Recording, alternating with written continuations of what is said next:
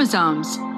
Little strands of nucleic acids and proteins are the fundamental genetic instructions that tell us who we are at birth. Most people are born with 46 chromosomes, but each year in the United States, about 6,000 people are born with an extra chromosome, making them a person with Down syndrome. If you've ever encountered someone with Down syndrome, you know that they are some of the kindest, most joyful people you will ever meet. They truly have something extra. My name is Lisa Nichols, and I have spent the last 24 years as both the CEO of Technology Partners and as the mother to Allie. Allie has something extra in every sense of the word. I have been blessed to be by her side as she impacts everyone she meets. Through these two important roles as CEO and mother to Allie, I have witnessed countless life lessons that have fundamentally changed the way I look at the world. While you may not have an extra chromosome, every leader has something extra that defines who you are. Join me as I explore the something extra in leaders from all walks of life and discover how that difference in each of them has made a difference in their companies, their families, their communities, and in themselves.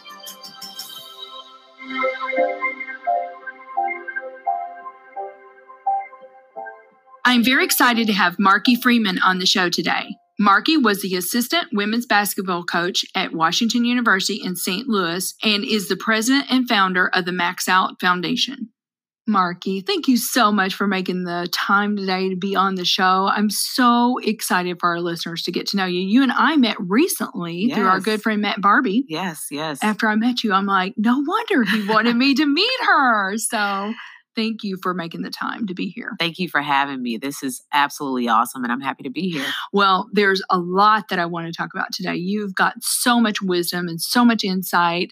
So, growing up, what was growing up like for you? My childhood was amazing. I think back and I can immediately think of some amazing memories with even more amazing people. Uh, I think of love. I think of happiness. I think of a lot of laughs. a good. lot of laughs. I come from a very big family, a huge family. My How mother, big? How big? My mother family? had five children biologically, and she adopted my cousin, and we were all raised as siblings. So that leaves for a lot of memories, a lot of great stories. And my mom had really close friends as well, who quickly turned into aunties, and so their children became my cousins. And I can't think of memories without them. We shared every holiday break together, weekends, we shared birthdays together, we shared summers together. We were always together. It was always a lot of us. It takes me to an amazing place when I think of my childhood. And I think some of the greatest lessons I learned right away from coming from a big family is it's not about you. If you have something, you have to share it. If you have something, you have to give. It takes me to an amazing place. And because I was surrounded by so much love and support constantly, I wasn't aware of a lot of the things that were going on around me. Mm-hmm. I wasn't aware of the many distractions that could have taken me off course because I had this outstanding support system. And I just had way too much fun to be distracted by a lot of the other things. Right. It wasn't until I got older that I realized that we had overcome a lot of financial challenges. Mm-hmm. I come from a single parent home, and you talk about making a dollar out of a dime my mother was able to do that for a very, very long time for all of us. And it wasn't until I got older that I realized that her portion of a meal was a lot smaller than ours. And it wasn't until That's I got mama. Yeah, an amazing mother. I love my mother, uh, the epitome of the woman I strive to be each day very selfless in her approach and full of service and just so much love, regardless of the circumstances. And, you know, I just wasn't aware of, of the challenges my, my father was having with drug addiction because I was surrounded by so much love and support. So when I think of my upbringing, uh, this little girl from Springfield, Illinois, man, she had it pretty doggone good. oh, yeah. I just love that. well, where in the world did she get her energy? Where did she get get her, you know, fortitude to show up that way every day? You know, because I mean, she could have gone the other way too. Leaning on the everlasting. Whenever things got challenging, it did not show. She her faith and her strength was coming from something far bigger mm-hmm. than any of us mm-hmm. and whenever things got challenging she always reminded us where our power and our strength came from so uh, my mother to this day is a woman of prayer my mother to this day is still a woman of service and still a woman of giving and she will constantly remind me where I've come from mm-hmm. and why I am who I am today. And so all of the greatness, all of the love, all of the appreciation definitely goes to our mm, God. That's amazing. Well, thank you so much for sharing that. You went to college, right? Yes. Where'd you go to university? I went to Northern Illinois University. That's where I played basketball, but more importantly, where I got my undergraduate degree. And uh, I did pretty okay there. I had a pretty good career there athletically and academically. And so I was given an opportunity to play professionally. Uh, and it all started for me back at home. Uh, I was born on the east side of Springfield, Illinois. And again, there were many distractions out there. And I was raised in a house full of boys. So I was going to say, I bet you had some brothers. Tortured, tortured my entire life. No. Did you have sisters? Did you have any yes, sisters? my older sister. So I have a sister that's uh, a bit older than me. She's actually uh, about 18 years older than me. Okay. So okay. Uh, once I came into the picture, she had had things pretty much figured out, but she still loved on me and uh, really grown me into this day. Mm-hmm. make sure that I am being challenged and I'm also being loved. So so huge part of my life as well. But uh, you grew up with these brothers. I grew up with these brothers. I grew up with these brothers, chasing them all around town, and I was very lucky as a younger sister, second to youngest. I have a younger brother, and they let me tag along. They made sure that I was taken care of. They made sure that I was safe. And I can remember going to Cox Park in Springfield, Illinois, a well known park on the east side of town, and a lot of things going on at Cox Park. But because I was so distracted by this basketball. I bypassed a lot of those distractions that I got to the court and they took care of me. They groomed me. They allowed me to tag along. They taught were they me how good to play. basketball players? They were, were they? good. They were good at everything. They were they good were at everything. They were, they were, they were athletes. athletes. Yeah, mm-hmm. they were mm-hmm. big time athletes. And there's one thing about being a girl. Like once you get bumped around, by a boy a few times, you figure out how to hold your own, sure. right? You figure out how to dish a blow as well. And so uh, they were the ones that put the basketball in my hands. And uh, because of that basketball, that 28.5 inches in circumference, this round thing, I wasn't distracted by a lot of the things that were going on around me. I mean, I can remember stepping over syringes and things of that nature, or hearing gunshots, or being surrounded by a lot of negative things. Mm-hmm. But uh, because of them, I had this basketball. So that's where it all started. Well, what great brothers. what great brothers to let you tag along. And, you know, and I'm thinking the basketball, it's like it changed the trajectory of your life, really. It really did. Basketball taught me a lot of valuable lessons mm-hmm, mm-hmm. and it opened up a number of doors for me. I'm a kid from Springfield, Illinois. It has taken me to five of the seven continents it has. So, which ones have you not been to? Antarctica, and I'll let you guess that. But it's uh, South America and, and Antarctica. Yes, mm-hmm, yes. Mm-hmm. So it's taken me all over the world. It's gotten me, you know, my education paid for. It's introduced me to some of the most amazing people in the world. Gave me my first heartbreak, not getting the results I felt like I deserved. Uh, mm-hmm. Uh, gave me my first set of stitches. I can remember playing in the backyard of my house and chasing down a loose basketball and running into the house house. It gave me my first life's not fair experience when I felt like I should have been in a better position on the team that I was on and I wasn't given that opportunity. So mm-hmm. it taught me all mm-hmm. these valuable life lessons and it taught me how to, hey, lace up your boots and keep moving. Maybe you're not good enough, go and get better. So many, many valuable lessons that have definitely shaped my character. So I'm very grateful. Grateful for that. Well, so how long did you play professional? I played until I was ready to move on. I was fortunate to play as long as I wanted to. I wasn't, my career didn't end because of injury or being cut from a team or not mm-hmm. being good enough.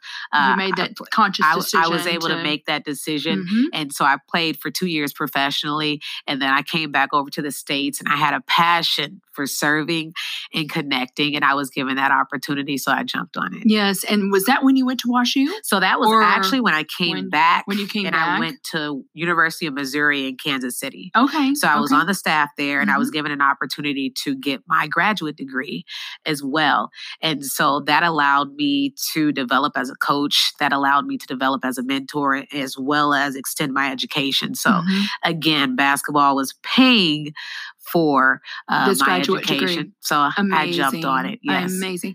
So you were the assistant basketball coach for Wash U's women's basketball, which is a very good team, right? Well known nationally. Well known Yes. nationally.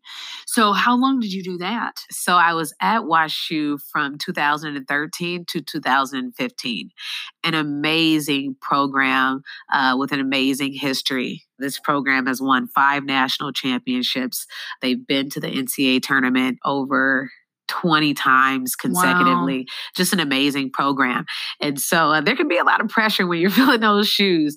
So going to that program and continuing that tradition was an awesome experience. And uh, just this past year, we were given an opportunity to make a big run in the NCAA tournament. And we ended up losing to the national champions at their place in the Elite Eight. So I'd like to say we were the second best team in the country. but Right.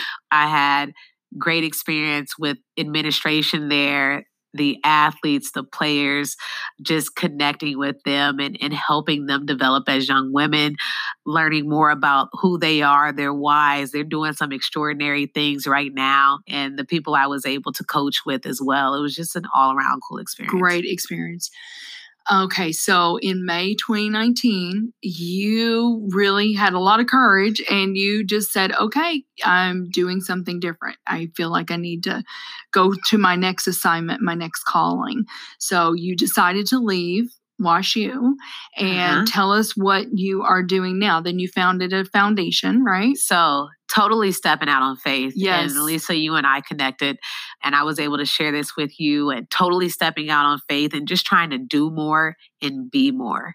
I hadn't quite figured out what that was going to look like just yet. It took a Mhm. lot of prayer, it took a lot of Mhm. meditation as well. Mhm. Uh, we know there's a big difference between Yes, the two. So I had to actually listen.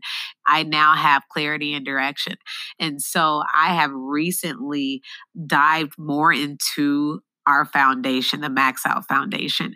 Uh, we founded it back in 2013, and it is community and youth driven. Mhm. And so Max Out stands for maximizing opportunity, unity, and training.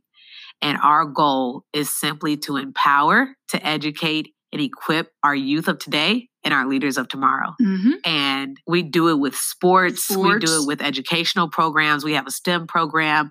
We have a number of events each year. We've had a back to school bash where we've given out over a hundred stuffed backpacks. We've connected with barbers in our area. We've done free haircuts. We've done a number of things, and it- it's rewarding to be able to go back to our communities and other communities that really could use or benefit from this service and lend a hand because we have the resources too. There is a saying, to whom much is given, much is required. Amen. Right. Yes. And I think about that and I just think about you and just, you know, the amazing opportunities that you've been given. And like you said, you just wanted to come back and you wanted to start serving more. So that is precisely the spot that you're in right now is where you're serving Yes. and you're you're building into the next generation. So we're going to take a quick break and we'll be back with Marky Freeman. Are you an IT executive with years of experience? Are you energized when you empower others? If I've piqued your interest thus far, you may be a great mentor for the TechLX program in St. Louis. TechLX prepares rising IT leaders to tackle today's challenges and prepare for tomorrow's demanding roles by pairing them with senior IT executives like yourself. Mentors receive coaching from technology partners and will be invited to all TechLX networking events featuring outstanding speakers of the IT industry. To apply, visit tpi.co slash TLX. Welcome back. I want to start out. You wrote something. You said the off season is the most important time of the year. This is the time where players with goals strengthen their weaknesses, sharpen their strengths to improve their skills for the upcoming season. How does that translate into the rest of life? You know, the off season, because you think really it's the season, you know, it's when you're playing the game and when you're winning games and, you know, that sort of thing. But you're saying it's the off season is the most important time. Yes, uh, there's a common phrase that we use in the sports world. So the biggest games are played in March. You win today in practice, today in February. You win today in July to play in March. Those games are won in the off season through your preparation and how you show up, how you prepare for those moments. That's what separates the good from the great. And many people wait And I love to say that the best time is now. For those who actually seek high levels of greatness, there is no off season. That is a time where you put in the most work to sharpen. I don't like The to call them weaknesses. right. I don't I like to call them stretches or opportunities. And the off season is the perfect time to strengthen or sharpen those stretches and opportunities. Mhm. Such great advice. And I heard something a long time ago that said really success is when preparation and opportunity intersect. And you've seen it before where maybe opportunities are there, but the person did not take the time that they needed to take to prepare for that opportunity. And then they may not even recognize it. Yes, you either don't recognize it or once given that opportunity, you fail because you weren't prepared for it. So Right. the main thing is being prepared for it. There's another equation that I like to use as well. So a championship performance equals advanced preparation plus opportunity. Yeah. So I know your passion is the next generation. And I love that, that you are pouring into the next generation. You go into schools, you talk to kids. There's so much wisdom that you download to these kids when you go in to speak. And, you know, I could regurgitate all of those things, but I want you to talk about it. Like, if you were just pretend like I'm a young person, what would you tell me? there's a number of amazing lessons, life lessons that I took from the game of basketball. And, and I think one great lesson that I took is how to deal with adversity. There is a way to prepare children to deal with adversity. Adversity is inevitable It, and it going to comes happen. in, in many forms. Sure. It comes in many forms. And that's something we understand as adults, but that's something that not all young people understand. It can come in the form of failing a test. It could come in the form of maybe not getting into a school that you want to get into. Mhm. Maybe you don't make a team.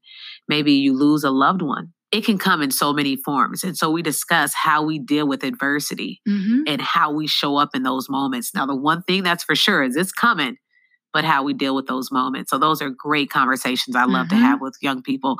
I also like to talk about how we show up, who we want to be. Who do you want to be? Being the best version of yourself, even when it's challenging. We talk about who we surround ourselves with.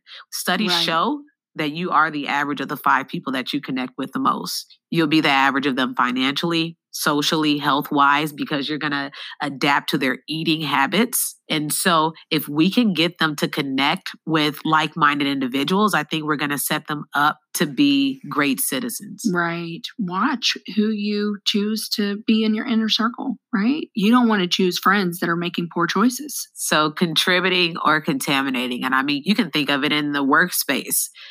We're all contributing or you're contaminating. There's no gray area. And I think of it this way I travel a lot, I travel for a living. If there are people that come with a lot of luggage, and if I go to the airport and I walk up to the counter, and the first thing they're going to ask me for is my ID, and the second thing they're going to ask me for is to weigh my luggage. And if that luggage is too heavy, they're going to say, something's got to give. Mm-hmm. And that's the way I think about life in my circle and those I'm in contact with. If that luggage is too heavy, if there's too many things going on, if you're not bringing positive things into my life, uh, if we're not trying to serve a greater good, then that's contaminating.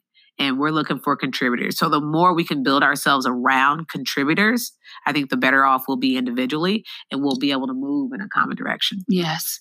Okay, so let's talk a little bit more about max out. So you're going into these communities. And so, like, how do you decide where you go? What are those factors that you use when you're making that decision? So it's all based on need.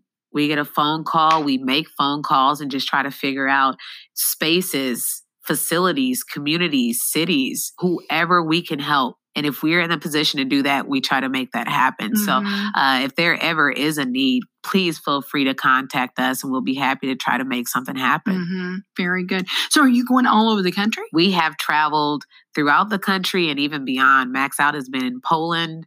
Max Out has been in Chicago. Max Out has been in Springfield, Illinois. Max Out has done some things here in St. Louis. So, yes, we have done some traveling.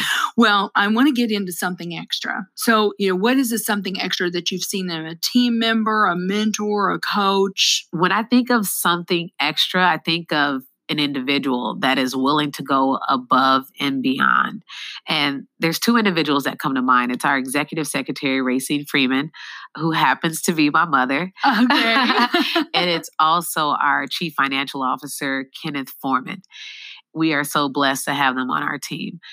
The way they show up each day, their excitement to serve, their magnanimous leadership, it is absolutely amazing to be around and see firsthand. And they are willing to go well beyond the expectation for anybody, for anyone or anything. And actually, a story comes to mind. We had a youth event this past summer, and we had had plans to feed 130 youth as well as their families. Mhm. So we were prepared to feed well over 200 people. Our plans had actually fell through miscommunication and we were trying to figure out how we were going to make this happen. And without hesitation, Racine Freeman, Kenneth Foreman, they both stopped everything and they prepared a meal for 200 to people. feed 200 people. They were up into the wee hours of the morning preparing this meal. And the thing that I thought was most amazing was as I sat and watched everyone eat this meal the following day, they stood back and smiled and laughed and just enjoyed and just soaked up the moment. And with I no sleep. with no sleep. And that speaks to who they are. I mean, I can Yeah. tell dozens of stories Dozens of like that. stories. They've been with us since the very beginning, but amazing humans, and we're blessed to have them on our team. Well, I love that. So, is there a time where something extra was missing in you or a leadership misstep that you had? Yes, there was an opportunity for me. I think as leaders, something that we have to recognize is that we all have our blind spots. And so there has to be an open line of communication to share those blind spots. And I think a opportunity for me was facilitation. When we first started Max Out Foundation, it was my baby. I struggled delegating tasks because I said, yes, someone else could do this, but can anyone do it as well as I can? And though I thought I was loving the organization, I realized I was I could have been better as a leader because it's one thing for a leader to get others to follow them. That's a good leader. A great leader can develop other leaders. And I realized I wasn't developing other leaders. So it was an opportunity for me to really grow and develop our staff and our team. And it's turned out to be amazing. It's an area that I've grown in a ton, and that's allowed everybody on our team to, To grow as well. flourish, to Yes, flourish, yes, right? That's what it's well, about. and I think that that was Coach Wooden. Do you Coach agree with Wooden. that, Marky? I mean, oh yes, it was like he was grooming, he was making other leaders, right? an outstanding leader. And one thing that he said, many are familiar with his pyramid of success, but it was something he created and is, is well known for. And on, at the top of the pyramid of success, under competitive greatness, he says, be at your best when your best is needed. And so the more that we can be at, at our best as leaders, the more we can demand of others to be at their best as Mhm. well. Mhm. Uh, and John Wooden, an amazing leader. I mean, his track record speaks for itself. He's coached for 12 seasons, won 10 national championships, seven of them consecutively, has really developed some amazing men of character. Kareem Abdul Jabbar, Bill Walton, coach of the century, ESPN coach of the century, Mhm. just an, a great mind and many lessons that we can take from him on how to show up as a leader and how to build and sustain winning culture. Right. Yeah. So that's a perfect segue into my last question. So, what is the something extra that every leader needs? the first thing I would say is love. That's a word we don't use often in We the don't. workspace. Right. Is it appropriate to love those that we work with? Yes, it is. Yes. And love is simply just caring about the need or what is best for someone else. Mhm. As a leader, it's extremely important to really be invested in your team. What is best for them? What are their goals? What are their aspirations? What are their needs? How's their family doing? And I think that when you make those deposits, and you don't make those deposits because you want to withdraw, you make those deposits because that's who you are as a leader. And when you make those deposits, they know that you're coming from a place of love and grace and service. Mhm. And that's what leadership is. It's not dictatorship, it's service. Mhm. It's wanting what's best for someone else. So just simply wanting to take care of those. And I've heard you say it multiple times on your podcast.